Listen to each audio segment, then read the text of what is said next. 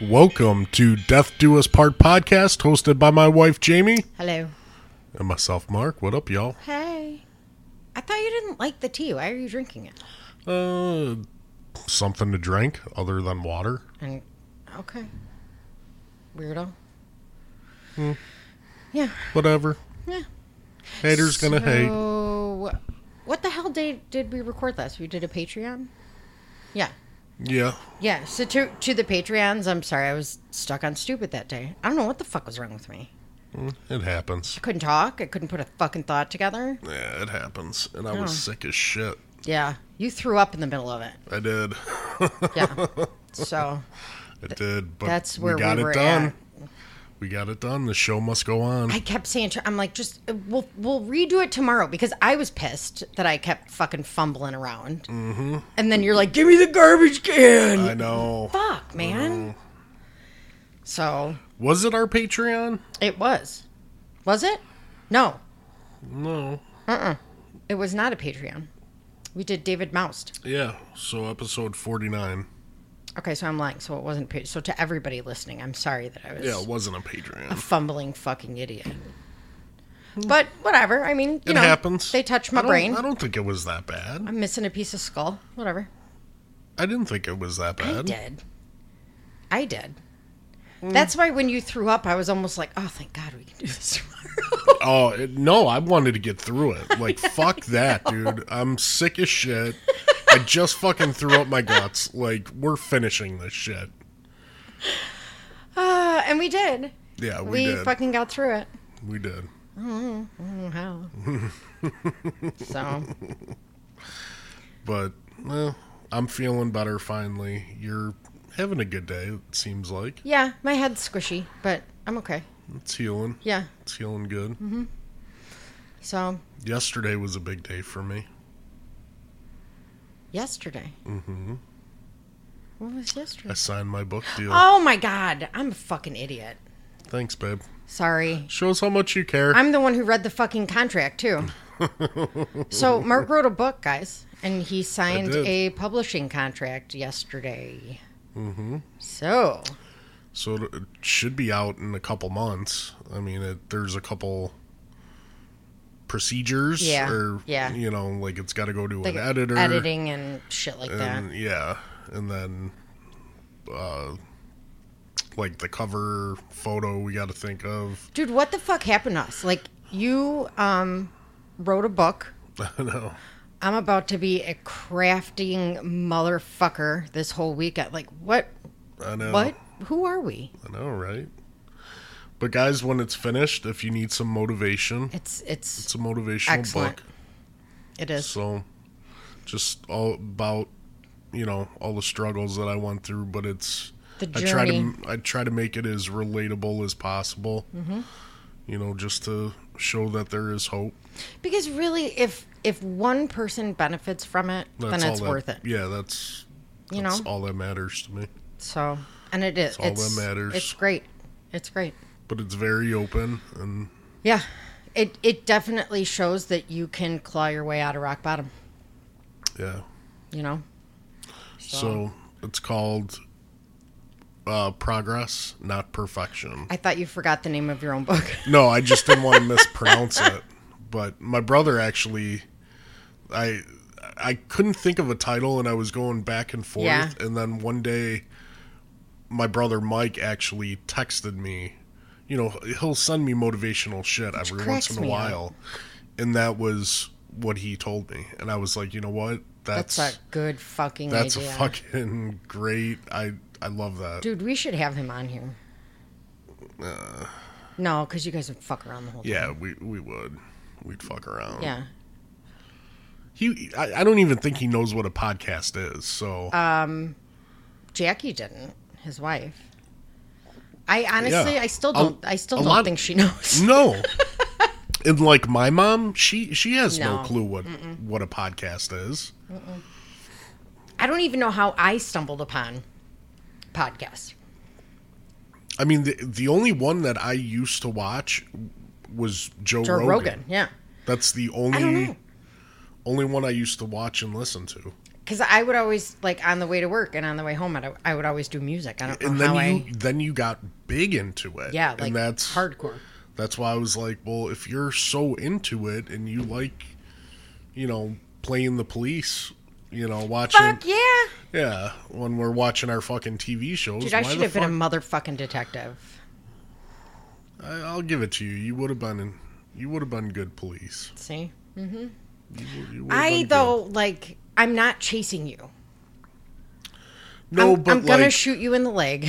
here, here's like I would have to settle you down because you're like, Oh, yeah. because my partner Ivan, like he Can you imagine me?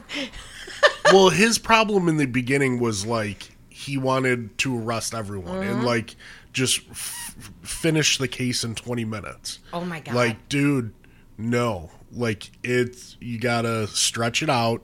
You got to make sure you have victims interviewed, witnesses interviewed, the bad guy interviewed.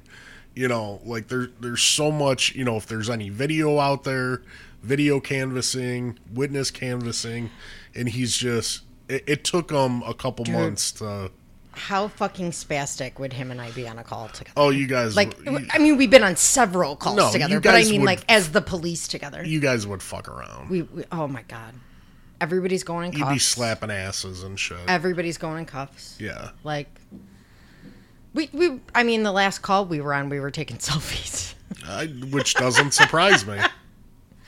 Eh, Hopefully, no one died on that call. No, that was the that was the call with the woman who is the reason we met. Oh, really? And I, I kept looking at her, and I'm like, she looks really fucking familiar. And then I'm like, oh my god, I thought she passed. To be honest, I think she you. has since. I think she has. Yeah. But then, she, no. she wasn't in good shape.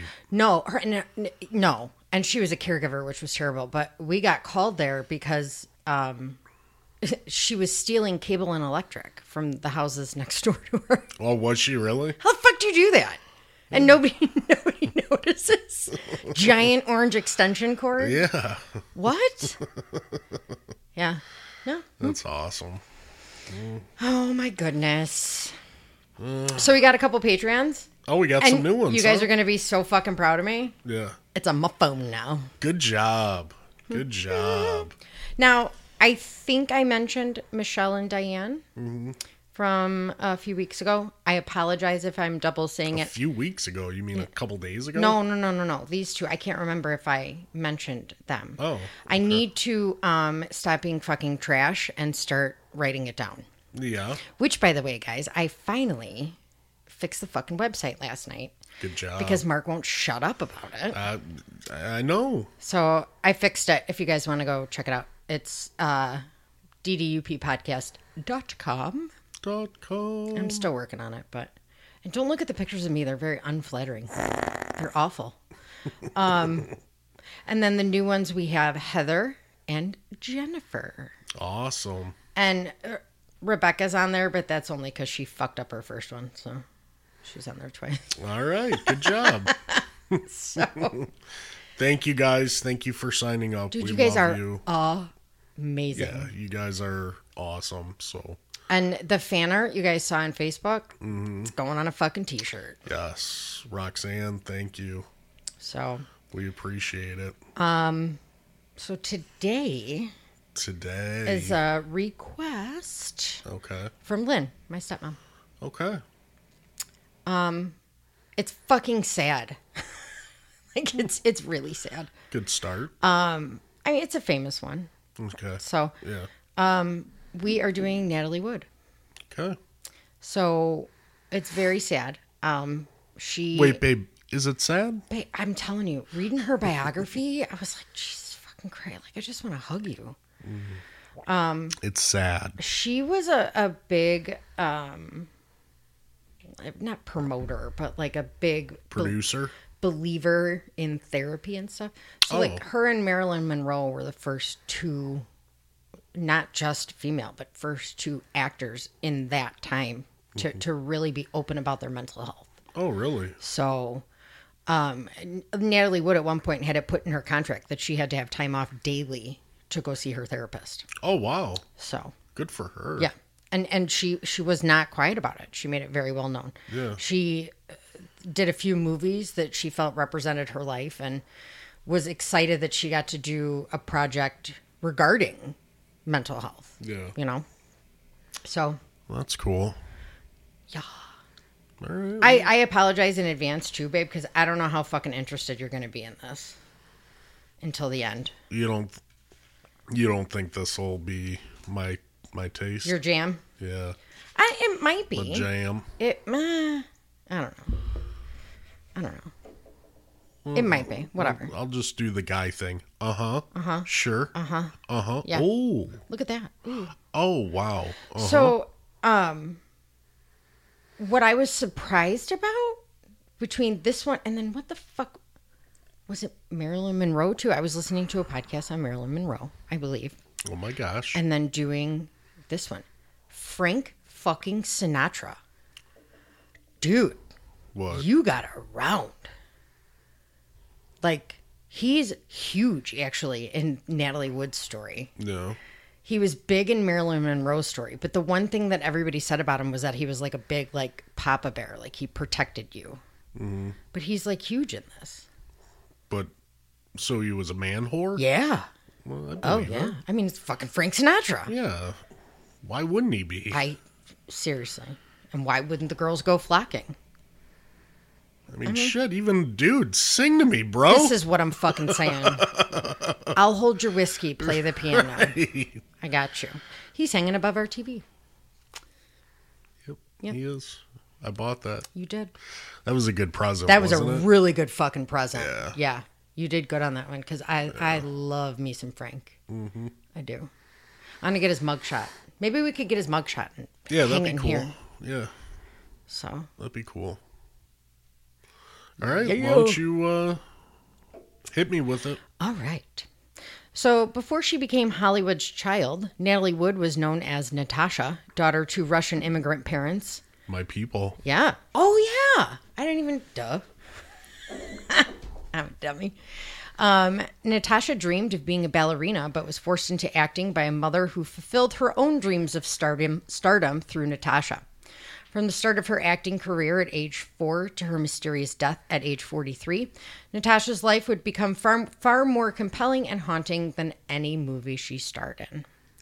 So, in the beginning, I'm going to call her Natasha Yeah. until they change her name. Then I will call her Natalie. Okay. Okay. Okay. All right. So Maria is Natasha's mom. Uh, her love of drama and embellishment didn't start with her second daughter, Natasha, like you would think it was. Uh, Maria was born somewhere in Siberia, most likely the town of Barnaul, but she wouldn't fucking tell anybody. Uh, she would tell people she grew up on a luxury estate with a Chinese cook, three governesses, and a nanny for each child. Now, I thought a governess was a nanny. Apparently, a governess is just like your bitch. Oh shit. Yeah. I, I have no clue. Oh, so I'm learning a lot. Let's see that. Um, She also stated that she had been related to the Romanovs. Am I saying that right? Russian royalty. sure. How the? They're your fucking people. Yeah, but I don't live in Russia. The fuck. Uh, Maria also said her parents took her to China, which she did end up. They did um, immigrate to China because of the war. Oh, uh, but okay. she said she became a Chinese princess. Hmm. I feel like you have to be Chinese to be a Chinese princess. Uh, yeah, I would Just say so. Yeah. Um, Yeah. I agree. So, ooh, this I like. She was very into um like gypsy culture. Mm-hmm. Yeah. Uh, Maria at one point told her youngest daughter that she was born to gypsy parents who left her on a hillside where she was taken in by the Zudilovs, which is who her parents were. Uh, that same daughter would later say that Maria was, quote, frightening in her ability to bend reality and convince others she was speaking the truth because she didn't, because she did believe everything that came out of her mouth. so. All right. Um, the Bolshevik Revolution forced Maria and her family to flee to China, so they did go to China. Uh, Maria loved to talk of how she'd been a great dancer, once being referred to as a professional ballerina, when in reality she took one class as a teenager but was quickly pulled out by her parents because they believed that dancers and performers fell into a category with prostitutes. Okay. Uh, Maria and her sisters believed in Russian superstitions and, quote, did gypsy stuff. Okay. Uh, she had her fortune read by a Harbin gypsy who warned her to, quote, beware of dark water because she would drown, and then predicted her second child, quote, would be a great beauty known throughout the world. Gypsies aren't always wrong. Man. Uh, much to the dismay of her parents, Maria eloped in her teens, marrying Russian Armenian Alexei Tatilov. I'm saying all these names wrong, and I'm really fucking sorry. So, uh, pregnant in 1928, she said she was so tiny she was expected to die during childbirth. Now, this would come up later. I'll tell you that. Um, on October 28th, 1928, she gave birth to daughter Oksana. I like Um, that name. I'm sorry, it wasn't Oksana. Avsana. Avsana. Avsana? Avsana. Uh, not um, so much. So now her dad was pissed that she married this guy who was not Russian Orthodox. Yeah. So he picked up his granddaughter one day and took her to church and had her baptized by a Russian Orthodox priest who then renamed her Olga. Oh. A little over a year later, Maria and Alexei Jeez. decided to move to America. Maria was initially rejected for the trip because of being underweight. Wow. On January 12, 1930, Alexei boarded the Tatio Maru in Japan, arriving in San Francisco 15 days later with nothing but $50 in his pocket. Maria spent the next 10 months drinking a concoction of beer and milk to gain Oh. weight. Right? That's fucking disgusting. If you're going to throw up during one of our shows, oh now would be the time. god. Yeah. Um, and What- she studied bookkeeping. Yeah. I don't. Who fucking thought. Mix this shit. See if it works. Dude, that's got to be fucking repulsive. Can you even I'm just drink a fucking Guinness? They probably. Oh, they, I'm sure they had Guinness then. Yeah. So, Maria and Olga finally received um, their visas to travel in November of 1930. They ended up. I don't know how their trip was so much worse than his. Um, after spending a month on the Asama Maru, Maria and Olga arrived in San Francisco's Port of Angels on December 11th, 1930. Uh, Alexei met them at the pier, immediately telling Maria he still loved her, but he had a mistress because he's Armenian and they have to have women. Oh, okay. Fuck and you. Was not aware of that. Yeah. but, Um, hey. So Maria, she's like, well, fuck am I going to do? So she had to go home with him, you know? Yeah. So she was still living with him when she started dating a Russian sea captain named George Sit- Sitalip- Sitalipov. According to Maria, she ended up literally like talk excuse me, talking, you know, Yeah. to him um until Natalie's death. Oh, really? Yeah. So she said that he was the love of her life. She, or the great passion of her life. But he obviously never left what he was doing and she didn't leave what she was doing. So uh, at one point um Alexei brought home a coworker for dinner and it was 23-year-old Nikolai Zakharenko. That one I know I said right. Yeah, good job. Maria acquired him like he was a prize, saying, "quote All my girlfriends want him, and I thought if they want him, I have to have them." So she did. Yeah. So she left her husband and moved in with Nick, taking Olga with her. She filed for divorce in October of 1935, and in October of 1937, Maria gets pregnant. She was still entertaining the sea captain, and Nick was under the impression he couldn't conceive a child. Hmm. Now, I couldn't find anything anywhere Yeah. saying that they did anything about this. It was Right. just, this is Nick's baby. End of story. Okay. Uh, So, according to Maria, by all accounts, the baby was Nick's. On February 8th, 1938, the couple was married. Maria believed she was carrying the world famous beauty the gypsy predicted and found a rich, childless Russian couple to be the godparents, allowing them to name the child. What? sure. This one's weird. Yeah. Uh, she, by the way, her name was Marusa, Maria, Marie, and Rus. Okay. Yeah. She changed her name a lot. Um, on July 20th of 1938, Natalia Nika Lavna Zakharenko was born resembling, quote, an exquisite, perfectly formed china doll. Maria said Olga, quote, was old enough to take care of herself and pretty much pushed her to the fucking side. because this is her her great beauty. Yeah. yeah. Poor Olga. Um, Deuces. Olga was like, whatever, dude. Whatever. Um, Natasha would call Maria Mud. Why? I don't know, and I forgot to look it up. Okay. I don't know. So she called her Mud. When Natasha was one, Nick changed their surname to Gurdin. Uh, Zakharenko was, quote, too Russian and kept him at the back of the line for immigrant workers. Yeah. So they would line up at the beginning of the day, and he would have to be at the end of the line. I get it, dude. Yeah. W. Get it. Yep. Uh, Nick was a drinker and would get violent and throw tantrums. Um, he was never violent with the family, even with Maria provoking him, which she did quite often. I would have punched her in the fucking face. Done deal. Yeah. Uh, Natasha grew up in a house of paranoia and superstitions. After Pearl Harbor, Nick moved the family to Sunnyvale. On the scenic drive through Santa Rosa in September of 1942, Maria just bought a bungalow. She put $100 down, and that was literally every penny that they had, and went home and told Nick, pack your shit, we're moving.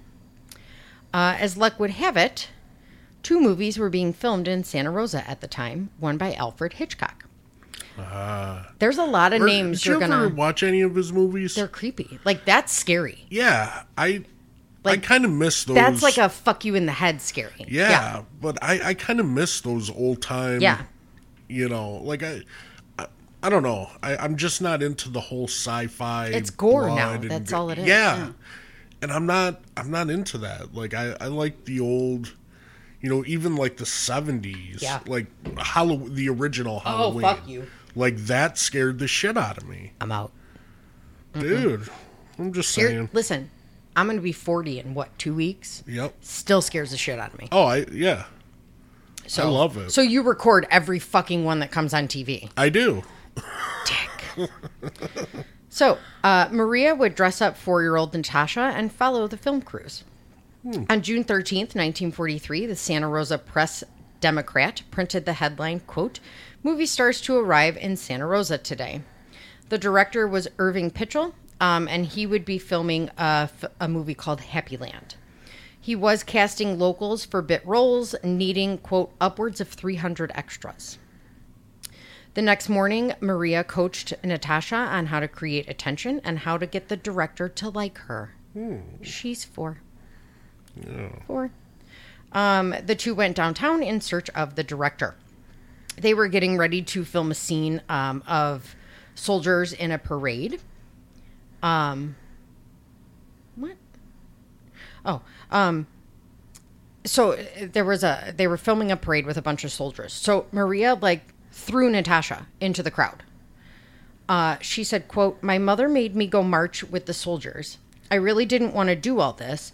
I was kind of scared. Mother, of course, wanted me to attract attention. Could I just cut you off real quick? Yeah. So I get a text from Jax. Dad, I'm okay. It was my ring that fell. I did hear it. I didn't hear anything. Um, I just got a message from one of our listeners. yeah. She's listening to an older episode. Yeah. And she wants to know if I have a picture of Jax with the duct tape or the electrical tape mustache from when he was a baby. Yeah, it's on I my do. Facebook. Yeah. Yeah. Yeah, got it. Um, so after a few days of following the company from location to location, Irving Pichel began to notice a quote quaintly pretty little child with an um, absorbed expression.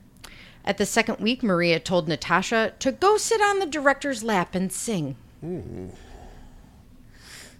What? Okay. Hi, to catch a predator. Yeah, right? Not that he is one, because he wasn't. But that's not, not, not my point. Hi, can you take a seat here? And people sit down. um, Natasha did as she was told and asked if she could be in the movie. She went and climbed into his lap.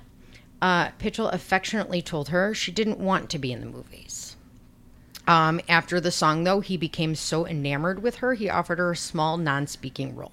Oh, that was nice. Natasha would later state, quote, I learned at an early age that if you are nice to men, you can get anything you want from them. Damn Skippy. Which is d- true.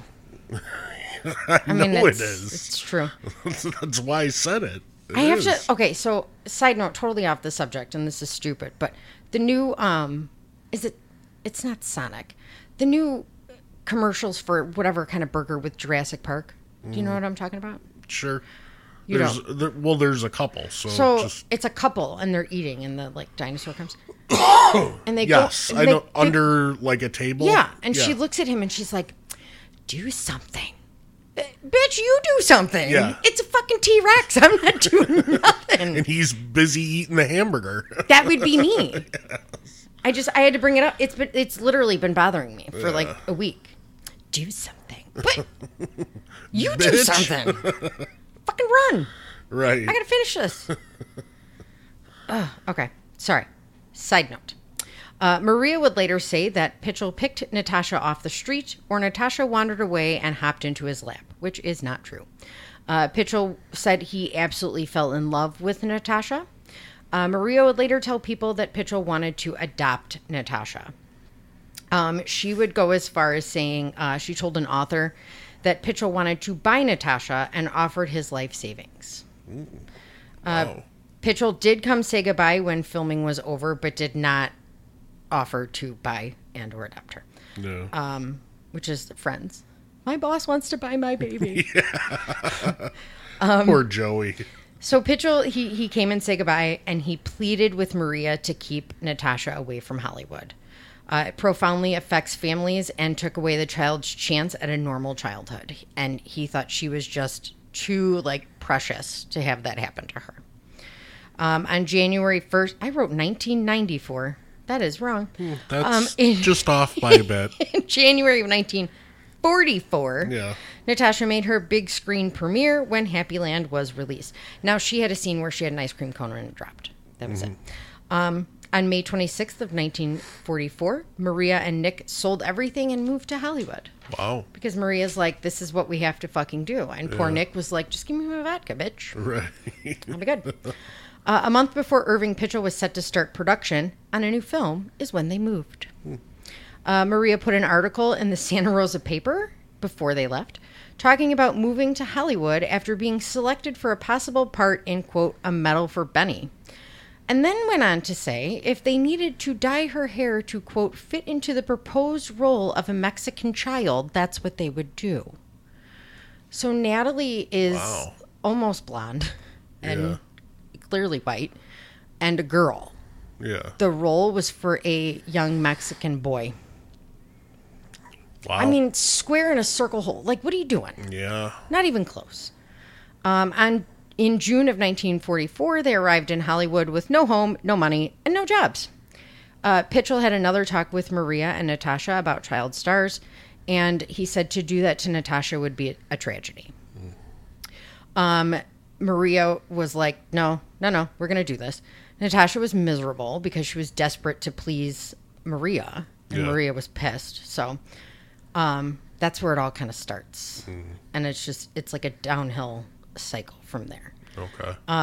In February of 1945, Maria found out that Pichel was set to start filming quote to, or not quote the movie Tomorrow Is Forever. Uh, Maria did not call Pichel, instead getting Natasha on a list of girls that were auditioning, so she didn't even tell him. Uh, Maria would go on to say that Natasha's screen test was flawless. Pichel, on the other hand, uh, said it was absolute shit, and he was relieved because he didn't want her in the movies. He said it, she was just he just didn't want it. really? But she, he just said it would be a tragedy to do it to her because she's such a sweet, like innocent little girl. Yeah. Like just don't do it. Um so he told Maria that he needed a child to cry on command. Um and uh, Natasha couldn't. Yeah. And Pichel said that, you know, Maria should be happy that it happened like it was Right. because he said, quote, Natasha is too nice a little girl to be anything but a normal little girl. Maria completely lost her shit and made Natasha call Pichel, uh, crying and begging for a second chance. She said Natasha was so happy to see him, she couldn't play sad. That's why she couldn't cry on command. Um, he agreed to do another screen test. So Olga was tasked with teaching Natasha to cry on command. Uh, she told her to think about the time she watched her dog get run over. Oh, And Olga and Natasha were walking home and they had just gotten a puppy and the puppy ran out in the street and got hit by a semi. Yeah. oh, that sucks. So Olga said, quote, I got her to cry with Maria watching, making mental notes. Um, so now Natasha is emotionally scarred already. Um, Maria didn't think the crying was genuine enough, so right before the scene, she pulled Natasha aside, pulled out a jar, pulled out a butterfly from the jar, and then ripped its wings off. Natasha became Alrighty hysterical and was crying. Maria pushed her in front of the camera and yelled, quote, she's ready. Really? oh, that's something you would and do. now she's fucked. You would totally do Yeah, I that. would. Uh, Pichel was so moved, not knowing that she had just watched her mother desecrate a butterfly. Um, he described her tears as quote seeming to come from the depths, the depth of some divine despair. Yes, mutilation. That's what it was. Um, the audition broke Pichel's heart, and his resolve to keep Natasha from child acting was. I apologize. I keep sniffing, and I'm trying to do it away from the mic. I don't even- can't help it. I don't notice. It's better than you spitting. Um, after the second test, there was never any question. Natasha was in the movies. That's what Pichel said. Natasha got the part. Natasha got the part as Natasha Gurdin, but Natalie Wood would be credited for playing the part. Now, I would just like to say that that is my grandmother's name, Natalie Wood. That was my Yeah. dad's mom's name. That's correct. The That's awesome, by the way. Um, isn't that cool? Yeah, that is cool. So, the founders of International Pictures, William Goetz and Leo Spitz, decided Natasha Gurdin was too ethnic, and they Americanized Natasha to Natalie and chose Wood because of director Sam Wood. No reason. Some people say he just happened to be walking by. That's why Really? they picked it. Yeah. Why not? Natasha hated it. Hated it. Um, Maria promptly signed an amendment changing her daughter's professional name to Natalie Wood. However, her name was never legally changed, and she used Natasha Gurdin for all legal purposes until her death. Um, it's like two different personas now, you know? Yeah. So Maria continued to dominate Natalie, crushing her ballerina dreams by telling her, quote, ballerinas don't live very long and it's bad for your heart. She was not allowed to play outside or with other children for fear of getting hurt. She said, quote, I was so overprotected, I used to think I was as delicate as people said I was. She began to imagine she had various new illnesses and acquiring new fears her mother instilled in her. Dark water, Yeah. uh, being alone, and fast cars. Natasha, or excuse me, Natalie, was never alone, ever. She would be filming a movie and go in and like she somebody was with her 24/7. She was never alone Really? ever. Um, on March 1st of 1946, um, Maria gave birth to Svet- Svetlana. Whoa, Sorry. you struggled big time with that. Svetlana. Svetlana Gurdin Splala. was born, and she was immediately handed over to Olga to raise, so Maria could continue to focus on Natalie. Great job. Yeah. Uh, when Natalie was eight, she was filming three movies at one time and was the sole breadwinner for the entire family. Uh, the pressure was too much, and one day she woke up completely paralyzed after hearing her parents discussing the polio epidemic. Maria brushed it off, telling a magazine that Natalie was, quote, always frail and subject to small illnesses, and when she does not have a real illness, she imagines one. My note says, let's completely ignore the psychosomatic paralysis that's a direct reaction to the fe- fears and paranoias that Maria pushed on her. You did this. Right. You made her this way. Um, uh, 1949, by age 11, Natalie won Child Star of the Year, and she had 11 more films um, under her belt, totaling 14 films Wow. by the time she was 11. Uh, Natalie was under immense pressure to work. Nick had a heart attack and couldn't work. So now she's really the only breadwinner. Yeah. This was like the awkward preteen age, though, you know? So she looked her age, which was 12. They wanted her to play somebody that was 9 or 10, and she felt 30. So this is um this is actually when Natalie saw Robert Wagner for the first time. Oh, really? Um, he was walking through the studio and she went and asked for a headshot and told Maria she was going to marry him. She was 11, he was 20. Um, in middle school, Natalie became enamored with a farmer's son named Jimmy Williams. Natalie had also made uh, her one and only friend, Marianne. And Marianne, I like Marianne. Yeah. She, she, yeah, I like her. She probably punched Maria once or twice. uh, Marianne could see what Maria was doing and had done to Natalie, um, standing up to Maria, encouraging Natalie to do the same. Jimmy sat behind Natalie in class and said he didn't like pigtails, so Natalie told him to cut it off. So he did. Okay. and then she cut off the other one. This was her first defiant act against her mother because her mother would always put her in pigtail braids because you look like a baby. Uh, the summer after eighth grade, Natalie was invited to a Hollywood party by one of her famous artist agents. She met Tom Irish, who was immediately smitten. The two were pushed to start dating by Maria and the agents. He was 21, she was 13. oh my God. When Natalie went back to school, her and Jimmy started dating. Wow. January of 1954. They were a typical high school couple with Maria disapproving, obviously. And then I, I ripped my paper. I got excited about something. Um, Natalie, at one point, told Jimmy that she knew she was going to drown. What? Yes. Yes. In February of 1954, Jimmy gave Natalie an engagement ring. Maria, in the meantime, was offering Marianne, uh, quote, anything she wanted if she would break the couple up. Natalie wore the ring home, and Maria lost her fucking shit again. See the theme? Maria losing her shit. Yeah.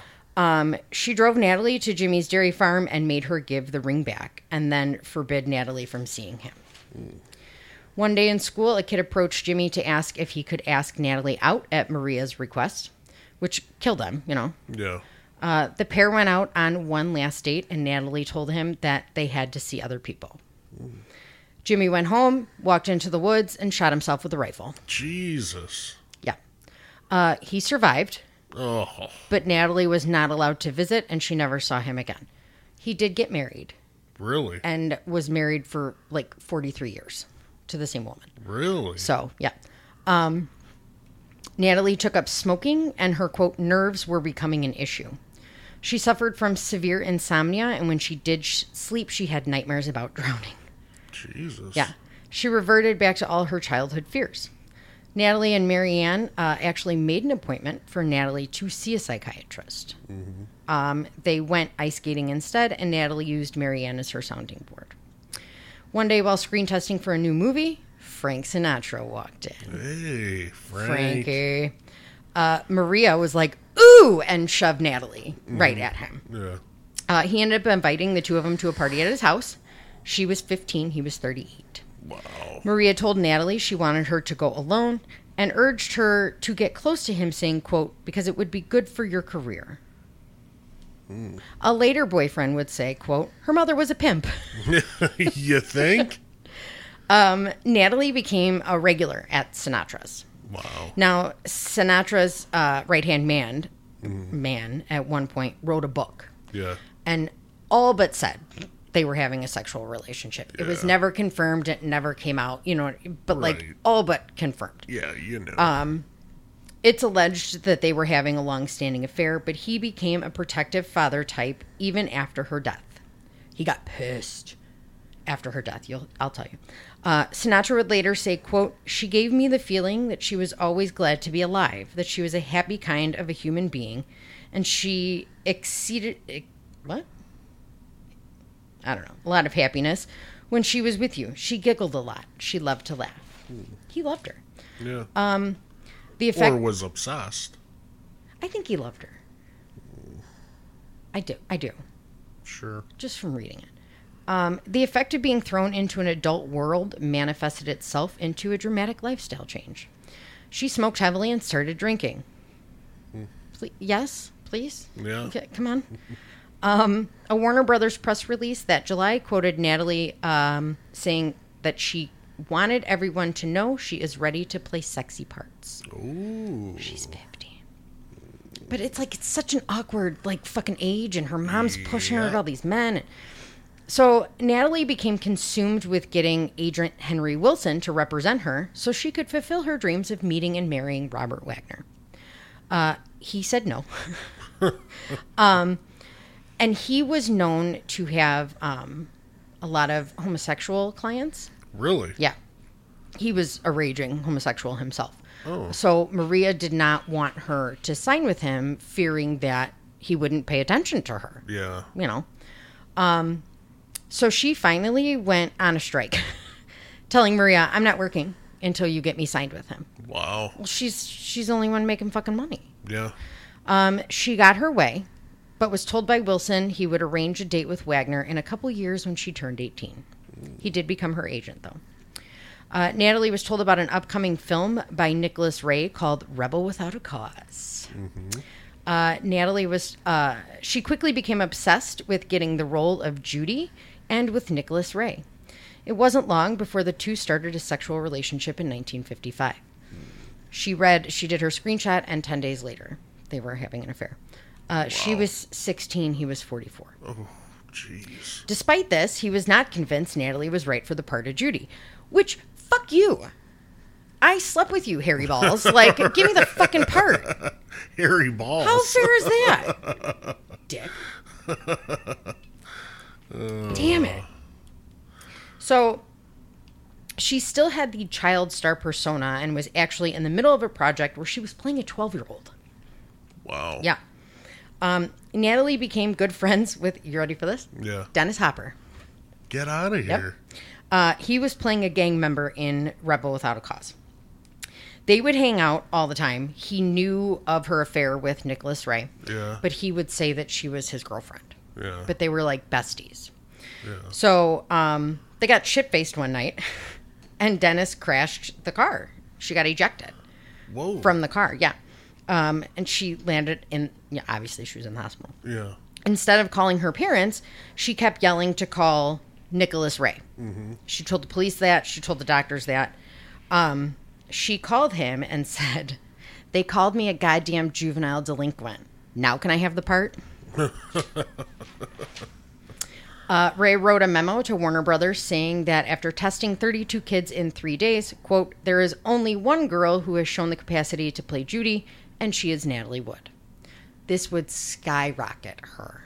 This was her big, you know. Yeah. Um, during this period, Natalie was subjected to one of the greatest traumas she would endure in her life.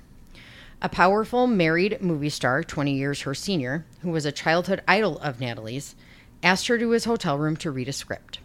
This is a bit much, so trigger warning. Um, he offered her a drink, told her the script was bullshit, and said, quote, I've always wanted to fuck you. Whoa. He said he liked young girls and, quote, always wanted to fuck a teenager. Natalie attempted to leave and he dragged her to the bed, violently raping her, telling her, if you tell anyone, it'll be the last thing that you do. Damn. She didn't want to tell Maria. Um, she ended up going to Dennis Hopper's apartment and telling him. Yeah. And she told Marianne.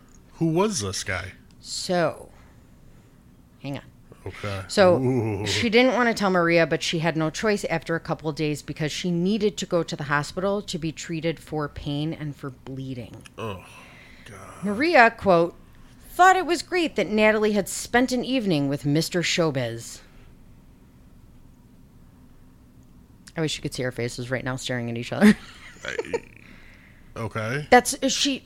I i her daughter's violently raped, and her mom's like, "Woo! You spent a night with them, Her, yay!" dude, she's a nut. So Natalie never publicly said who it was, but she did tell a few friends. Are you ready? I'm ready. And it's never it's never come out, but if you Google it, it's the first name that comes up. oh. Kirk Douglas. Really? Mm-hmm. Mm-hmm. Really? Yep. If you and if you Google it, like that's all you see is Kirk Douglas. No So, shit. like, people better be having some fucking deathbed confessions here because this is Yeah. this is fucking bananas. Yeah, wow. yeah. And she had to like sit next to him at an award show, and yeah, really? yeah. But Dennis Hopper, he's never come out and said she told me it was him, but Yeah. he's never denied it when they asked him. Wow. So, um, Natalie actually also became close with James Dean. on the set of Rebel Without a Cause. Um, they called him Jimmy. Yeah. And he was like a lost, tortured, tortured soul. Yeah. He was like Kurt Cobain of the 50s. Right. So um, she was absolutely devastated by his death on September 30th of 1955. So the night before, um, her and all of the cast members were reading lines and stuff, and he had just left, and they were talking about how his career was going to be huge and blah blah blah. And one of the kids said that he was going to live forever, and he died that night. He crashed his car. Damn. Yeah. Um, so Rebel is what really shot Natalie into adult stardom. After a frowned upon relationship with Raymond Burr, Natalie met Scott Harlow. Mar- Marlowe, not Harlow, Marlowe, sorry. Um, they were absolutely captivated with each other. In him, she saw the artistic integrity she admired in James Dean and the intelligence she saw in Raymond Burr and Nicholas Ray. They became inseparable, but Maria viewed him as a threat to her, her possession of Natalie. Marlowe said Natalie, quote, had a very wistful kind of quality, a very sort of sad orphan's quality. She was just incredibly appealing. Everybody said the same thing about her, that she just, she struck you, Yeah. you know. he encouraged her to start therapy. Mm-hmm. They called it analysis back then. Did you know that? Mm, y- Yeah, I've heard of it. I think yeah. I told you that. Yeah, Sorry. I did. Drink break. Nope, nope, nope, nope, nope. few weeks Where's prior- your vape, by the way? oh, you got it. You got it. I got it. a few weeks prior to her 18th birth- birthday, Natalie proposed to Marlowe. She just wanted to get the fuck out. Yeah. That's pretty much what it was. Um, on July 2nd of 1956, the engagement was publicly announced um, b- because uh, Natalie put out the press release. right. Maria flipped her shit again and went on an anti Marlowe campaign with Warner Brothers. It worked. Um, they ended up releasing um, uh, a press release saying that he was basically stalking Natalie and trying to ruin her career, Oh, wow. which in turn ruined his career. really? Mm-hmm. So, uh, on July 20th, 1956, Natalie's 18th birthday, she had her first date with Robert Wagner. Uh, it was for the premiere of his movie, The Mountain. I was allegedly arranged to fulfill um, Willson's promise, and it was Wagner who was awestruck that night. Quote, she was much more accomplished an actor than I will ever be, which she was because you fucking suck, Robert Wagner. um, Natalie said she was bored out of her fucking mind, though. Yeah. the date was terrible. Um, she then fired uh, Willson at Marlowe's suggestion, and Natalie and Marlowe officially broke up in September of 1956. After which, she started spending a lot of time with Elvis. Really? Mm-hmm. She said he could sing, but that was really the only thing he was good at. Hint, hint. Had to throw that one in there. Hey, So they um they dated for a little while, but she broke up with him because he always had his friends there. Dude, send Scotty home. right. What are you doing? Yeah. Maybe if you Time to go, dude. focus a little more. Um, so five months after their initial date, Natalie and Robert ran into each other at a party. She felt his mellow manner was soothing for her frazzled nerves. He's a dick. He took Natalie on his sailboat called My Lady. Natalie discovered sailing was a relaxing break for her, which is interesting. Mm. She described it as, quote, floating in space. You don't even think words, yet you get the glorious feeling that you are tuned in on the universe. It seemed her fear of dark water was non existent on a boat, as if she couldn't fall in, which is odd. But she loved being on the boat. Wow. Uh, Wagner said he, quote, fell head over heels in love with Natalie when she continued to see multiple other men. Jeez. Yeah. She was pimping it. Yeah, she Mm-hmm. was. On December 6th of 1957, Wagner proposed with a pearl and diamond ring engraved with "Marry Me." Um, he says it was at the restaurant Romanoff's, and he put it in a glass of champagne. Her sister Olga says it was at their house. so, Okay. um, her old friends Marianne and Jackie expressed concern about Wagner's Wagner's rumored sexuality. Ooh.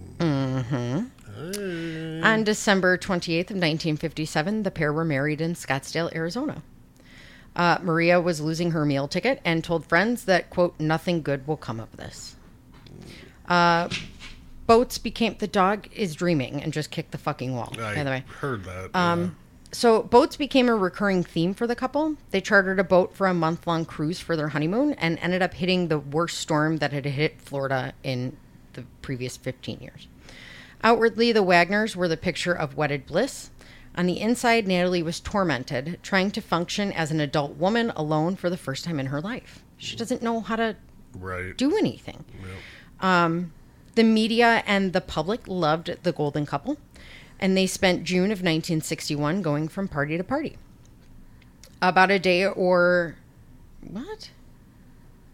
A day or so after being seen hand in hand at a Warner Brothers Jubilee, Robert finished his movie, um, Sail a Crooked Ship. I've never even fucking heard that. So Me either.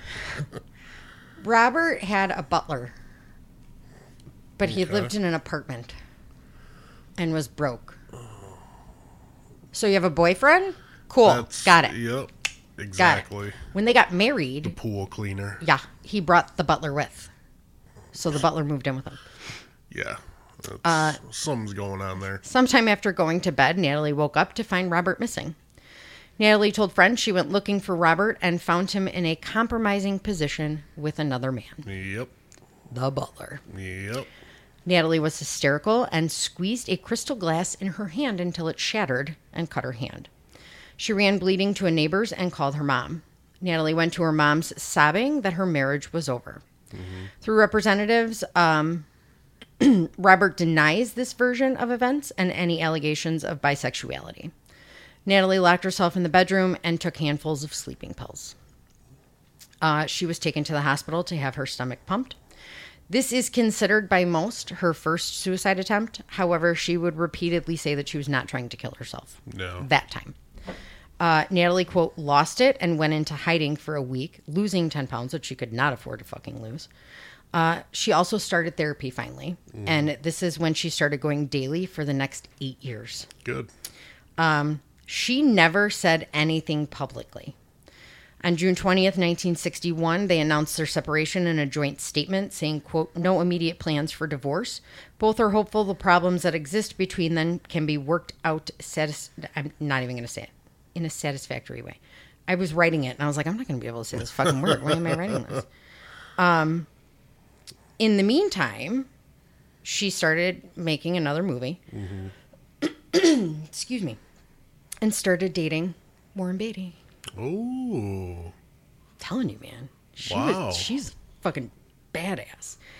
Um so her and Robert ended up splitting their property but never filed for divorce. Uh, Natalie even took responsibility for the split because so now she's dating Warren Beatty. She's not quiet about it. Right. So the rumor was that they ended up separating because she was having an affair with Warren Beatty. I gotcha. She never said anything. She didn't deny it. She she just let him say it. I would have been like, listen, there were things in places that there shouldn't be. Right. What had happened was Mm. So, uh, in April of 1962, Natalie finally filed for divorce. Uh, her and Beatty ended up dating for two years and then split. In July of 1963, two days after Natalie's 25th birthday, Robert got married to Marion Marshall. She's an older chick. Um, they had a daughter. Natalie was making movies and casually dating, but was obviously miserable.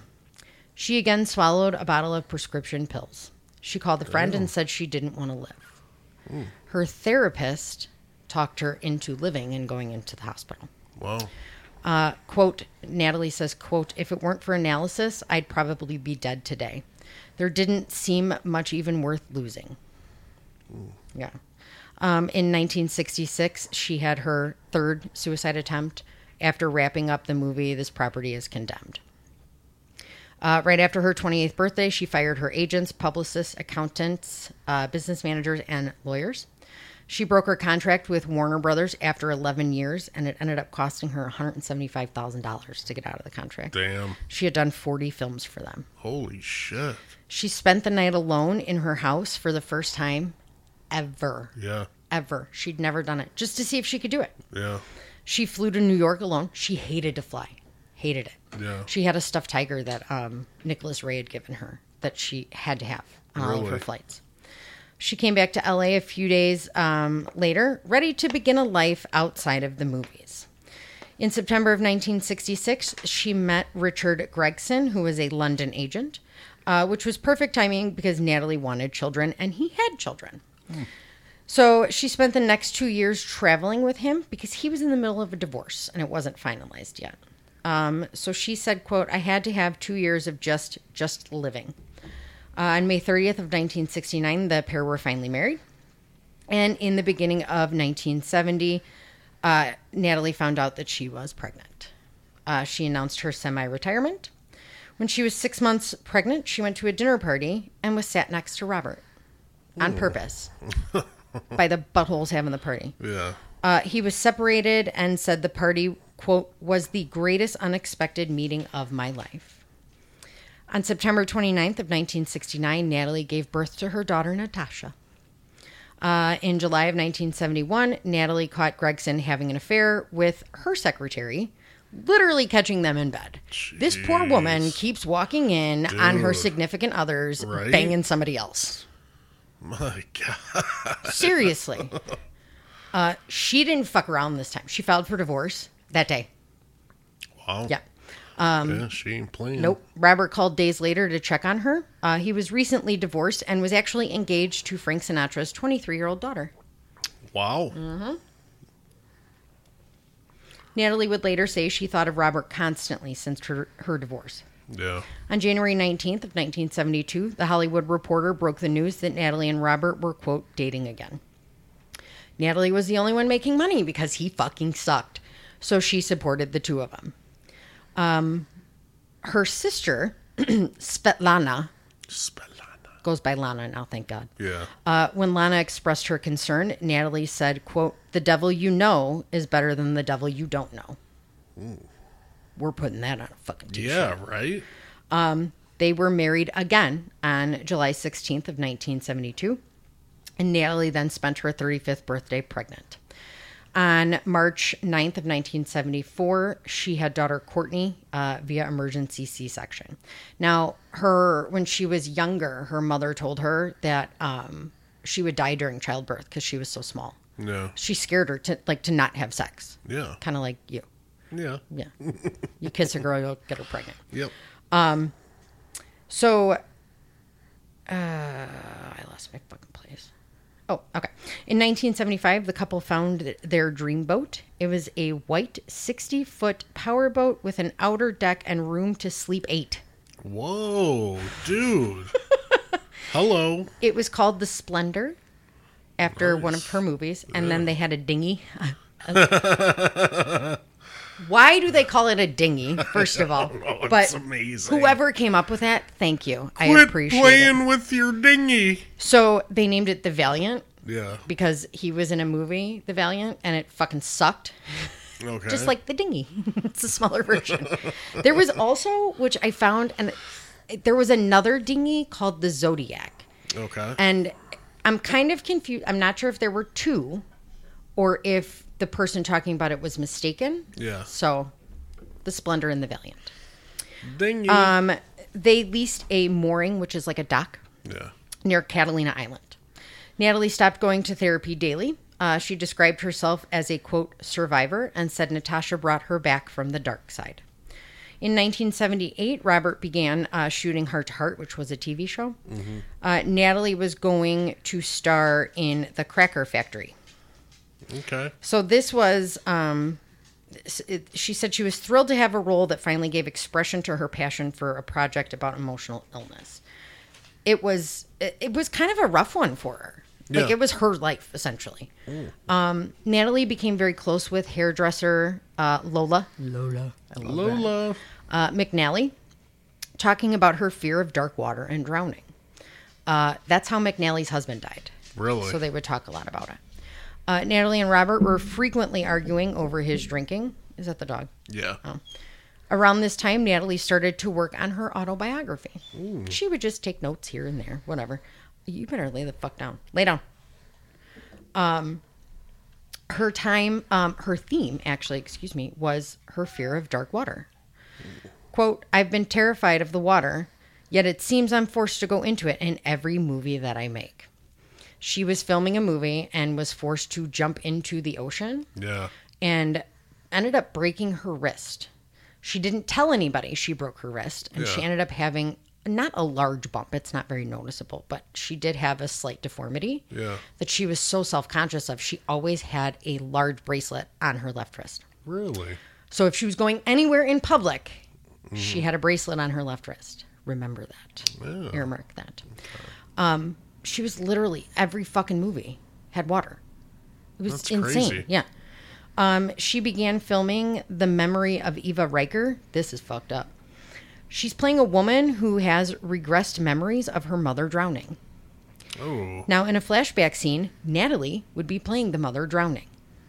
Uh, Natalie arranged to be hypnotized for the regression scenes, studying how different parts of the body react just before death. She also, quote, practiced drowning, oh, dude. but then told the director of her fears and said she couldn't do it. And they're like, well, we'll get a water tank. Yeah. She didn't even want to go in the water tank. Somebody had to be in the tank with her to hold her legs. Yeah. Dude. In 1981, Natalie started filming Brainstorm with Christopher Walken. Mhm. Natalie would say he reminded her of filming with James Dean. Now, he was a shit. Like, Yeah. he was one of those, I'm going to do it my way and I don't give a fuck what you say. But he was up and coming and it was like a big to Right. do. And so Right. Um, the filming in the movie itself was a mess. a number of the production crew said that there was literally zero chemistry between the two of them. so there was all these rumors about the affair. Yeah. And production members were like, no. When they had to do a fucking love scene, yeah. couldn't do it. Um, so Thanksgiving of 1981. The Wagners held their traditional Thanksgiving buffet. This include Did I skip fucking shit? I feel like I skipped pages. Oh well. Um, this included family family from both sides and a few close friends. The plan was to spend the weekend then on the Splendor. It was supposed to be uh, Christopher Walken and a close friend of Natalie's, who actually canceled at the last minute, and then their personal captain, uh, their personal captain Dennis Davern, Okay. who's a twat face. Uh oh. That's a big one. I don't use that very often. That is. Is a twat face. twat face. Lana would say Natalie, quote, seemed odd, like something was bothering her. She also said that she'd be forever haunted by Natasha's hysterical reaction to Natalie leaving. She flipped out. She threw herself on Natalie. Don't leave, don't go, stay home, don't go. Um, Natalie normally would give in, but this time she didn't. She didn't want her children to develop the same deep seated fears that she had. Yeah. Um, So this is my my note. The last 36 hours of Natalie's life is somewhat pieced together by vague statements, 22-year-old memories, and the captain's account. He claims to know uh, exactly what happened, but is holding out for quote his day to reveal the truth, i.e., a book deal. Um, so there's multiple. He gave multiple versions, so Yeah. like everything has to be pieced together. So Right. this is like six different research pages and a book all in one.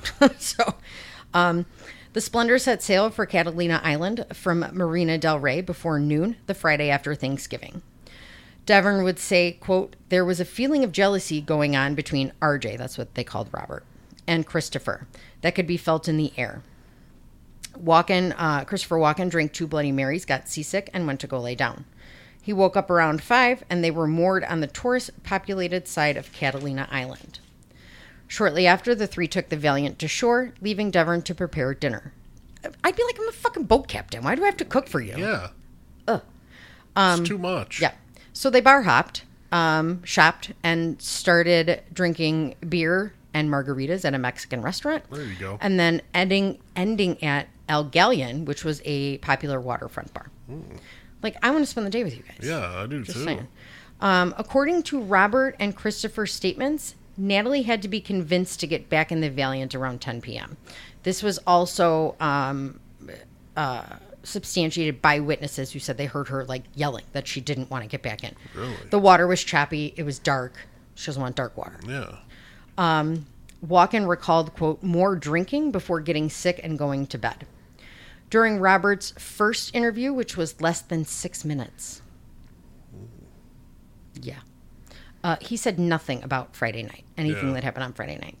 During his second and final interview, he told authorities there was a discussion with everyone on the boat regarding going back to the mainland um, due to extremely choppy water. Walken and Davern say this discussion never happened. Robert said him and Natalie had a quote strong disagreement about moving closer to shore. Natalie objected to moving the boat, so he suggested she spend the night in a hotel and take Davern with her. Investigators never at any point in time questioned this, Yeah. and Davern's original statement to the police said all four slept on the boat that night. However, uh, his second interview was with attorneys that were hired by Wagner. It now matched his statement, with the exception of it being Natalie's idea to get a hotel room. So they did go to shore. Yeah. Walken's brief original statement barely mentioned Friday night, only saying he heard, quote, some sort of hubbub between the Wagners. His second account consisted of Davern asking him to come mediate the fight, to which Walken said, quote, never get involved in an argument between a man and a wife. He went back to bed, but felt the boat move and noticed through the porthole that they were closer to shore. No. Uh, Davern would later say Natalie wanted to go home, so he took her ashore in the Valiant. Witnesses stated she went back to the bar with a duffel bag and she was shit faced. Yeah. Uh, the manager of the bar remembered Natalie leaving the bar at 10 p.m. with Wagner and Walken, but was back at 11 with a quote bearded man who was Davern.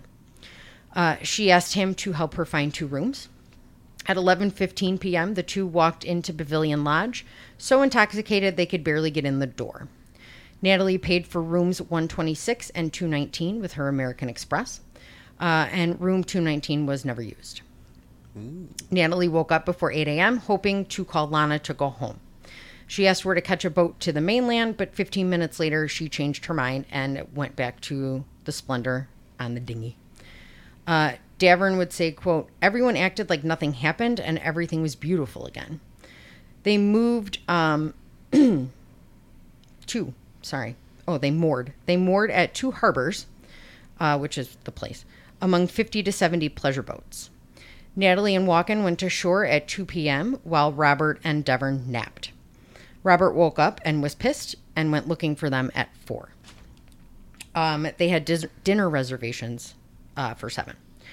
Davern said Robert was just angry and he was sent to the boat for wine. This is where now they're at dinner. Yeah. The staff said the group was, quote, inebriated and they were, quote, of the impression that Wagner was a little bit irritated with his wife. Okay. Quote, there was definitely something going on. The table just felt weird. Are you ready for this next one? Next one? Yeah. The manager would later say he saw, quote, RJ flirting with Walken. There was definite touching going on. What? Multiple witnesses described Robert being beyond shit faced, fall down drunk at this point. Yeah. Um, at one point, Natalie threw a glass against the wall, um, and multiple people noted commotion at the table. When asked why she did it, she said, I'm Russian, and that's what Russians do. Goddamn right. So then Christopher Walken was like, Well, I did it first. And then, so he was kind of trying to defend her. Yeah. The restaurant manager called the Harbor Patrol office asking uh, Kurt Craig to keep an eye on the four to make sure that they got back to the Splendor safely because they are shit faced. yeah. Davern said that Robert at this point was now ready to explode. The three men's statements indicated that the four went to the main. Is it salon on a boat? I th- it's S A L O N, so it's salon, right? I would think so. meant to look it up and I fucking forgot. Yeah. Uh, I think. Where Robert uh, drank scotch and more wine was opened. Walken was the first and only one to tell the police that there was an altercation in the main salon. Him and Robert got into a quote small beef soon after they got back to the boat, and that Natalie seemed quote disturbed. Davern said he'd rather not say what they were arguing about. Robert said nothing about this argument in the original statement. In Walken's second statement, he said Robert started complaining about Natalie never being home and it was hurting their children and their home life. Uh, Walken defended Natalie, saying that she was a very important person supporting the family. Uh, Walken went to get some air out on the deck. When he got back, everybody was apologizing, including him and Robert, and everything seemed fine. It's all bullshit. Uh, Natalie went to bed after getting tired of listening to them, thinking, uh, you guys are a bunch of assholes, because that's what I would have been thinking. Yeah. So, they were a bunch of assholes. Suck that vape. So, Davern's second interview, he stated Natalie and Robert were having a discussion about her being gone and that Walken came in defending Natalie, which matched it. Uh, Walken went outside and Natalie went to bed. In Robert's second interview, he still did not mention the argument until the police brought it up. He said the same as the other two men. Um, Davern would give more details over the years, at one point saying the argument was significantly more heated than anyone previously admitted. He said Robert, quote, took a wine bottle, smashed it on the salon table, and said to Chris, quote, What do you want to do? Fuck my wife? Whoa. Walken left the area, and Natalie went to her ba- her bedroom, saying, "quote RJ, I'm not standing for this a minute longer."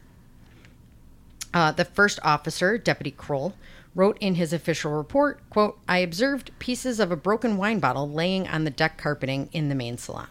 So he did smash a fucking bottle. Yeah. Goddamn, light sick piece of shit. Son of a bitch. So this is where it goes down. Okay. Robert said the wine bottle broke because of rough seas. Cool, because I saw pictures of the boat and it was fucking destroyed. Was it really? Yeah, uh, every bottle would have broke if that was the case. Um, so, at some point between 10:45 p.m. and midnight, Robert. So I'm gonna say like what they said and then like what gets pieced together. Okay. Okay, yeah. So Robert realized Natalie was not in the bedroom. In his first statement, Natalie went to bed. He followed shortly after, and then he found her and the dinghy missing. In his second statement, he said Natalie went to bed. Walken stood on the deck, quote, for a while, and he and Walken then talked for, quote, 15 minutes. He went to check on Natalie and saw that her and the dinghy were gone. According uh, to these, Natalie disappeared no longer than 30 to 45 minutes after going to bed. According to sheriff's records, uh, Warren Archer radioed RJ on the Splendor from his boat, the Vantage, to invite all of them over for drinks at 11 p.m. because these people could fucking party. Yeah. Jesus. Apparently, jeez. Uh, Robert said no, and Warren said he heard noise in the background, giving him the impression that Robert and Natalie, quote, were arguing or fighting. Warren also noticed the dinghy tied to the boat as he was moored 30 yards away, so he could see the dinghy at 11. Uh, shortly after 11 p.m., John Payne, who owned the Capricorn and was moored approximately 80 feet from the Splendor, thought he heard a woman crying for help. He woke his fiancee, Marilyn Wayne, who sleeps with the windows open, like us. Um, she said she distinctly heard a woman's voice coming from the ocean. yeah. Quote, the cry was, Somebody please help me, I'm drowning. Over and over again. Damn. This was 11.05 p.m. Yeah. The couple and Marilyn's son all heard a man or a or men's drunken voice or voices mocking the woman, saying, quote, Oh, don't worry, we'll help you. Hold your hat, we're coming to get you. Uh, they answered, they assumed that now they're from the same party, but the woman continued to scream. John called the harbor master with no answer because they were off. Yeah. He called Avalon, uh, which was like part of the island, and they said that they were going to send a helicopter. Marilyn starts yelling out to the woman to keep talking so she could come get her. Yeah. They turned on their mast light, and John said the yelling was clearly from the direction of the Splendor. No helicopter ever showed up, and John had to talk Marilyn out of jumping into the water. Wow. They did not see a dinghy. They couldn't use theirs because they had deflated it in preparation for their return home the next morning early. Yeah. At 11:25 p.m., the woman's scream stopped. The next morning, they both called the sheriff's department after hearing about Natalie, certain that that's who they heard yelling. Nobody called them back Wow. ever, Oh my God. ever. Wow. Um, Robert's first call to report Natalie missing was at 1:30 a.m. He used the radio channel 19 saying, quote, "This is the Splendor. We need help. Somebody's missing from the boat." The bar manager was on his sailboat and answered Robert because nobody else was, Yeah. um, who was slurring his words and couldn't speak clearly. Um, Robert told the manager he thought Natalie was back at the bar. And the manager was like, cool, cool, because I closed it like two hours ago. Yeah. She's not there. Um, so the harbor patrol had gone home, and this is when the manager was like, all right, well, I'll come help you. Uh, Robert was adamant against calling the Coast Guard. Told them, no, absolutely not. So there was a campground nearby, and he also heard the radio traffic and offered his help. So he borrowed a harbor patrol boat and went to talk to Robert, who, quote, was drunk and a little panicky. He was convinced Natalie was at the bar and asked to be taken to shore. Dude's like, uh, nothing's open. Just came from there. Right. Not there. He didn't care. Um, after not finding her, Robert was, quote, agitated and he wanted to go back to the Splendor. The two men searching finally woke up the harbor master, who went to the Splendor and found Robert and Davern, as they appeared to be, quote, buddies sitting around in the boat drinking. So drunk they couldn't talk. Jesus. Contradicting Robert's earlier statement, he told the harbor master Natalie would have no reason to go back to shore again. Mm-hmm. But he was just adamant she was at the bar. Yeah. Um, both men, being Robert and Davern, also said that Natalie was wearing a nightgown. So again, she's not going to the fucking bar. I mean, I would go to the bar in a nightgown. Whatever. I don't care. But he begged the harbor master to not call the Coast Guard and repeatedly talked about Natalie's fear of water. After no sign of Natalie, the harbor master said he had no choice but to call the Coast Guard, uh, but he wouldn't use names. Robert was concerned that people would gawk. Yeah. Well, maybe somebody gawking could have fucking found her, since you didn't seem all that concerned. so the Coast Guard was finally called at 3:30 a.m. Yeah. There's no explanation of anyone's time from when they noticed Natalie missing um, until the 1:30 call. So from 10:45. Um, they talk about both dinghies, like I said, the Valiant and the Zodiac missing. The night the night manager and the campground worker found the Valiant tangled in kelp in a small cave in Blue Cavern Point, one and one quarter miles away from the boat. It was off. the boat was off. It was in neutral, and the oars were still in place, suggesting Natalie hadn't been in it. One of the Baywatch lifeguards, because they were Baywatch lifeguards, All right. Whiting said that, uh, no, excuse me, the campground worker said that they then used the Valiant to continue searching. So now they have two boats instead of one. Um, however, the Baywatch lifeguards would state that they found the Valiant. Yeah. Quote, we swam it out of the cove, and when we swam it out, all the oars were in disarray. Everything was in disarray as if somebody had been trying to climb back into it, and they noticed scratch marks on it. I don't know what happened. Yeah. It's still disputed. The only thing that is um, concrete is that it was found at 5:30 a.m. Right. Uh, Doug Bombard, who is the owner of the bar, uh, ended up joining the search team early in the morning.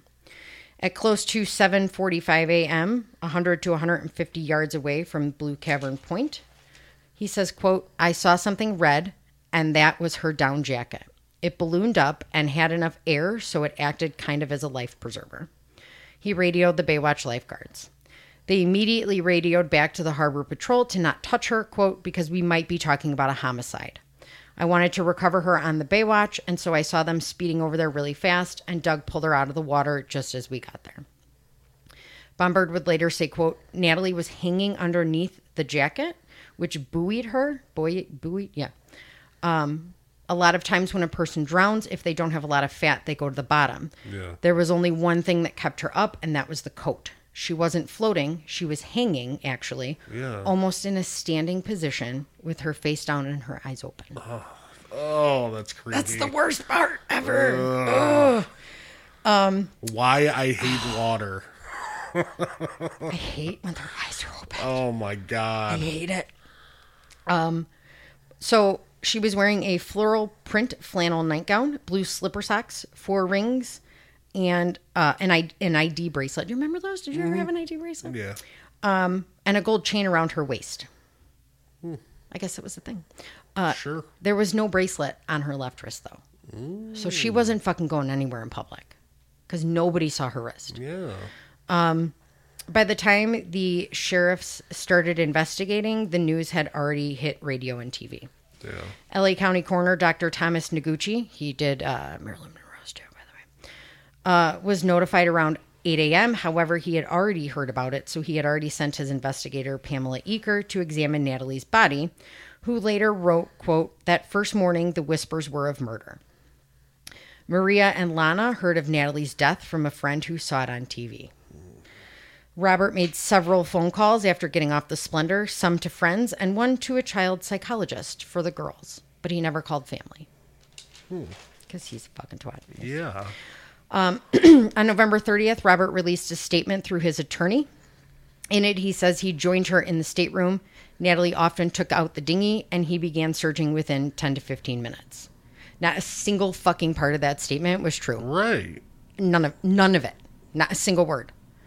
Um, Dr. Thomas Noguchi would give a press conference that Natalie must have fallen attempting to get into the dinghy based on, quote, an abrasion on her left cheek. He also said that there was no evidence of foul play and that, quote, she was slightly intoxicated at uh, 0.14%. Level of intoxication was one of the factors involved in her not being able to respond in case of emergency after she was seen in the water. So she's slightly intoxicated, but now she's so fucking drunk she can't do anything. Yeah. And 0.14, That's not. you know your BAC rises the longer you're dead? No, I didn't know. Yeah. Uh huh. Yeah. There's That's a fun fact for you. But still, that's not. It's not drunk. That, I mean, it's, it's legally. drunk, but yeah, but you can still function. Right. And I mean, that's they're saying that's what it was, but she was shit faced the night before, allegedly. So the media went batshit crazy. Um, most of, and he comes back. So most of the searches had concluded and publicly said that they thought um, most of the searchers, excuse me, had concluded and were publicly saying that they thought Robert killed her. Yeah. Uh, Natalie's funeral was held on Wednesday, December 2nd of 1983. Her pallbearers, are you ready for this?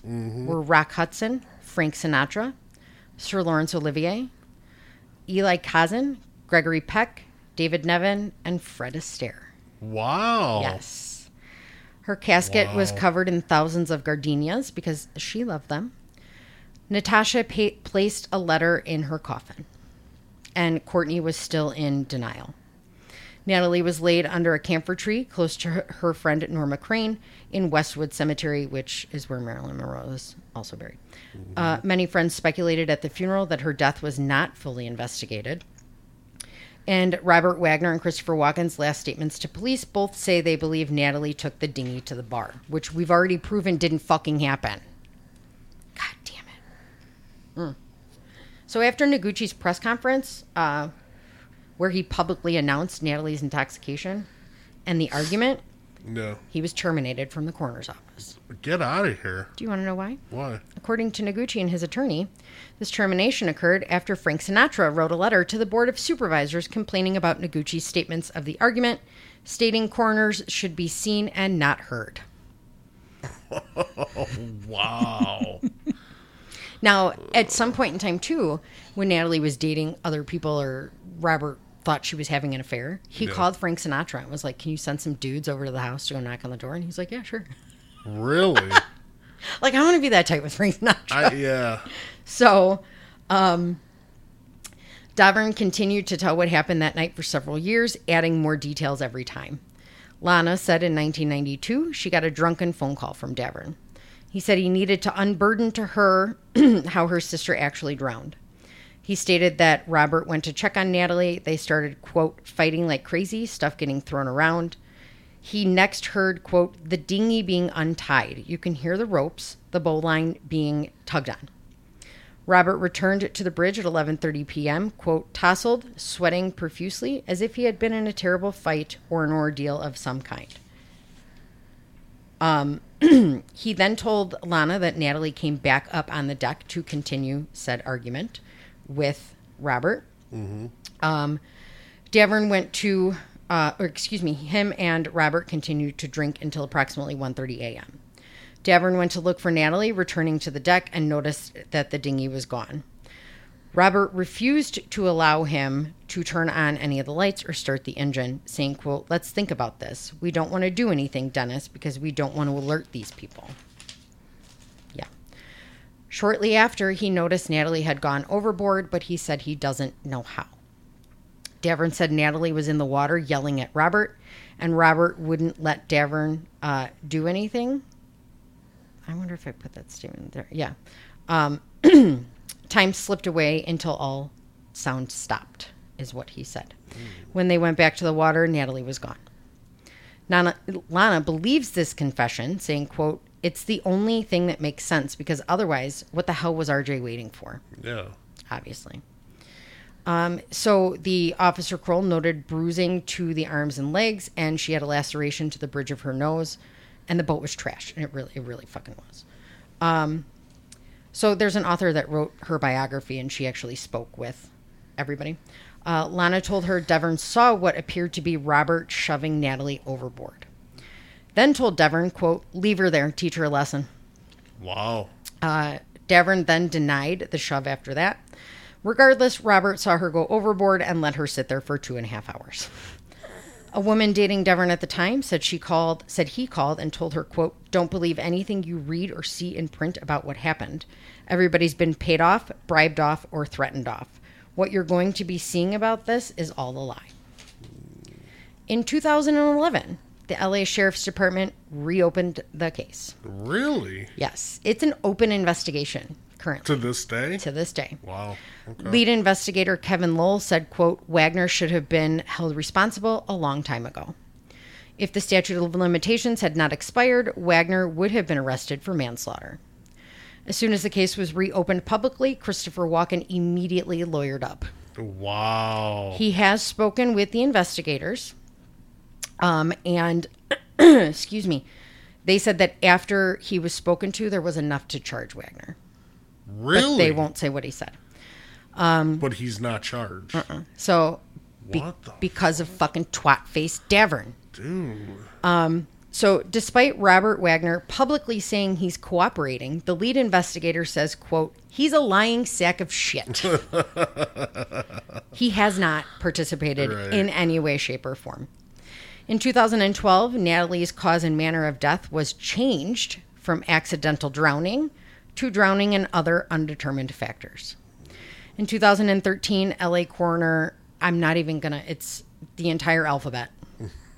I have, I apologize, uh, released a supplemental autopsy report. Uh, it said that Natalie was unconscious when she entered the water. It was, quote, unplanned and not of her own volition. Uh, he determined the multiple bruises to her body happened before she went in the water. Yeah. In February of 2018, in hopes of getting Wagner to fucking say something, uh, they held a press conference stating that Natalie's drowning was now considered a suspicious death, and Robert Wagner was officially named a person of interest. Uh, Dr. Michael Franco, who is currently a family medicine specialist in LA, was an intern at the coroner's office in 1981. Um, and because he wasn't an employee, he was never questioned. Yeah.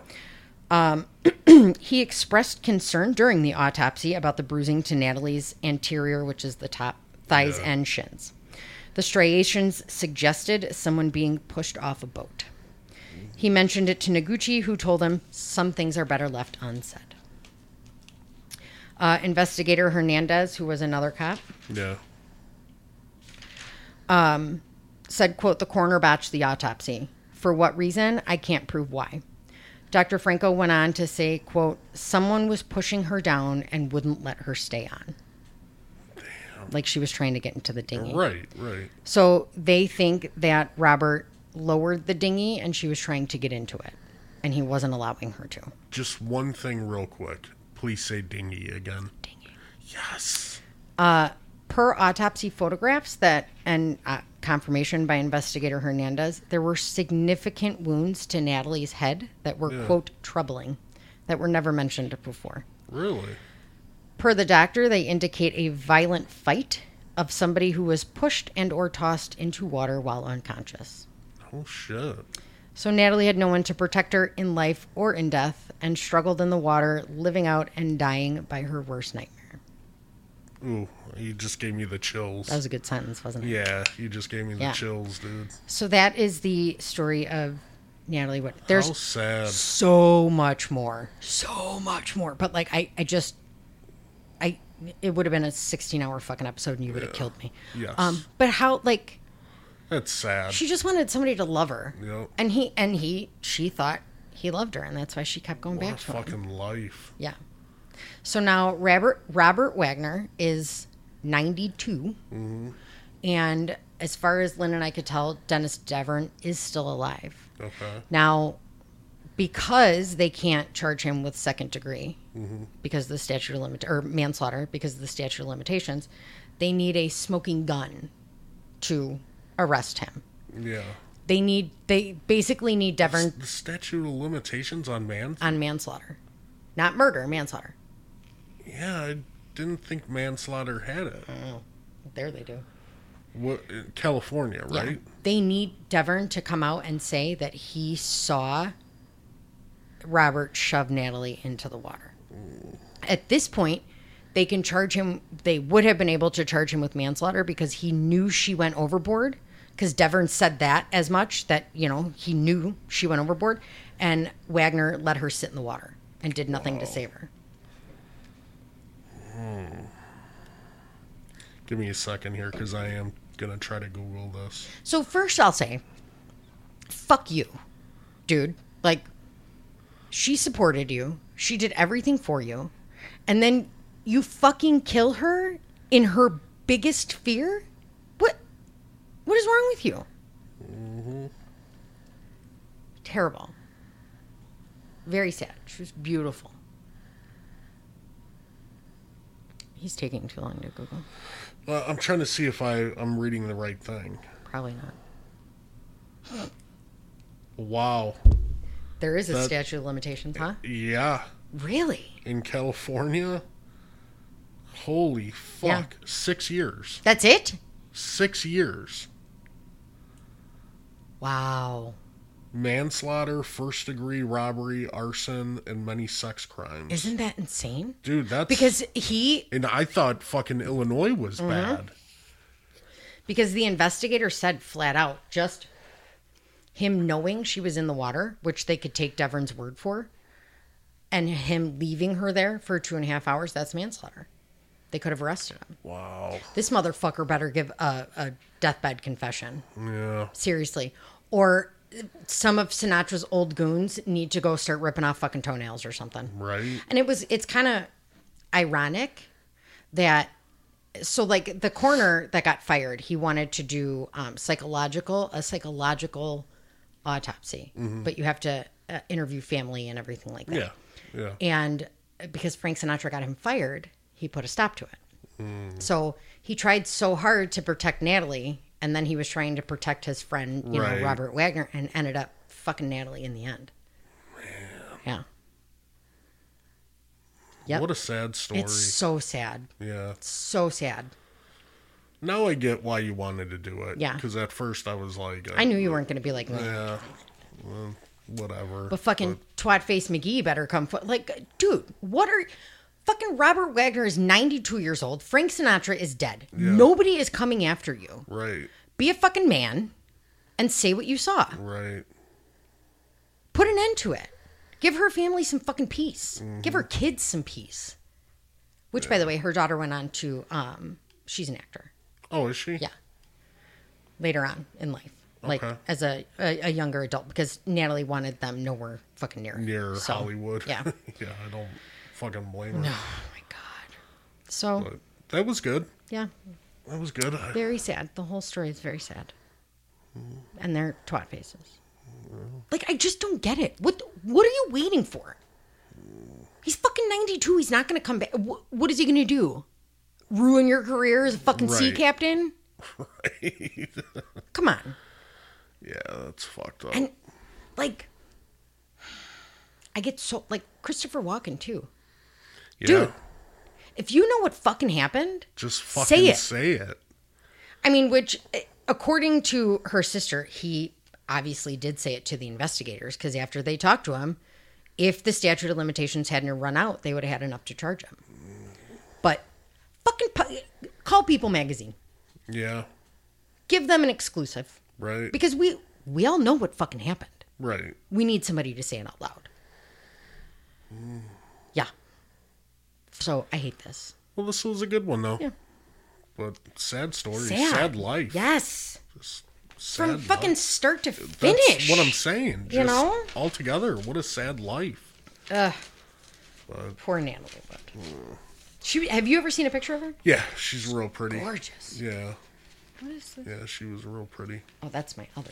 That's my other case. So what are we doing next? Do you um, know? We are doing an Australian kiss. Oh, for our Australian, Australian fans, listeners, which yeah. I didn't know we had. and we have quite a few of Which them. that's my bad. I don't. I don't do the social media. Yeah, I do the Twitter, um, but I don't. I don't do the social media because I. I don't know how. I forget. So Mark does it, so he knows where all of our yeah, listeners are. and another UK fan reached out to us. Really? yeah, so we're gonna have to do a UK case. So I'm doing. I'm. I'm already in the process. I have a book already. So the next case is Australian. We are doing Katherine Knight. okay, Um, Not household name in Australia because they did not want to report it because it was so grotesque. Ooh, gotcha. So, um, I mean, true crime people know about it. I don't know about what it got in Australia. You know, Yeah. like obviously they know about her because Right. of her sentence and stuff, but um, Right. the details were never really publicly released over over there. Okay, Here in America, they're like, "Fuck it, let us have it. right. Tell us everything." So then I have that, and then I have a Canadian case oh, that I'm done with. all right. Uh, and then I'm doing the UK case now. So Okay. we got Katherine Knight. In between, we're gonna need a Patreon. We can make any one of these a Patreon. I was thinking something else for Patreon. Oh yeah, we talked about that. Yeah. Okay. Yeah. Mm-hmm. Pretty Uh-huh. good We're gonna- too. Yeah, we're gonna do that. I think that would be. So we're gonna one. do Katherine Knight, Okay. and because we can, I'm, guys, we may record every day next week. Just yeah, we saying. could.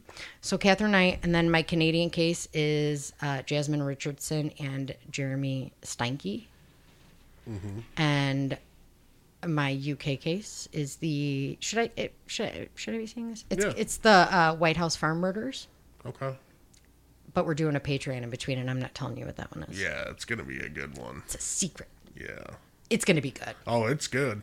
It's good. So You know I'm gonna dig some shit up. people are gonna have to sign up if you're not already a Patreon because it's gonna be a good one. Mm-hmm. It it's gonna I'm, be. I'm excited for it. To be honest with you, I, I've wanted to do it for a, a while. I it's probably it's going to be a long one because I don't like Yeah. making Patreon episodes two parts. Yeah. So it's going to be a long one, I would assume, just by Oh, what I've done already. I would think so. Um. so, yeah. And then, so Excuse me. oh my god, he, guys, he's a giant fucking walking booger. He's the Mucinex booger. I know. Mucinex works so good though. Aren't you glad I give it to you around the clock? Yeah. He's four, guys. He's I four. I wake him up to give him his medicine. You do. I give him blow by nebulizer treatments while he's You, sleeping. you take care of me, Mama. Mm-hmm. You take care of me. Mm-hmm. I Yeah. love you. Fucking better. I love you, baby. He tries to sing. Yeah, that was it. He thinks he has the voice of an angel. I do, but not when I'm stuffy. From front, I'm fine. Anytime you put a D at the end of fine, you are not fine. Right. or when Phoebe has the cold and she sounds sexy. I fucking love, I love her. Could there be a good boy? Bring me a whiskey. oh, I was making fun of Teresa the other day because I always do. Teresa, my, my friend Teresa. Yeah. Uh, she's going to New Orleans. Yeah. Nolans. Nolans, and she loves Friends as much as I do. Yeah. So of course I found the pictures of Monica in Barbados. the hair. I was like, this is gonna be you. yeah. Just so you know. And then there was another eyebrow comment.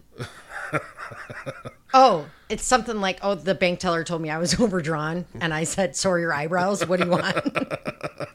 I don't know why she still talks to me. I know, right? Such a dick. yeah, huge dick, huge dick. All right, well, let's wrap this one up. It's getting a little little late.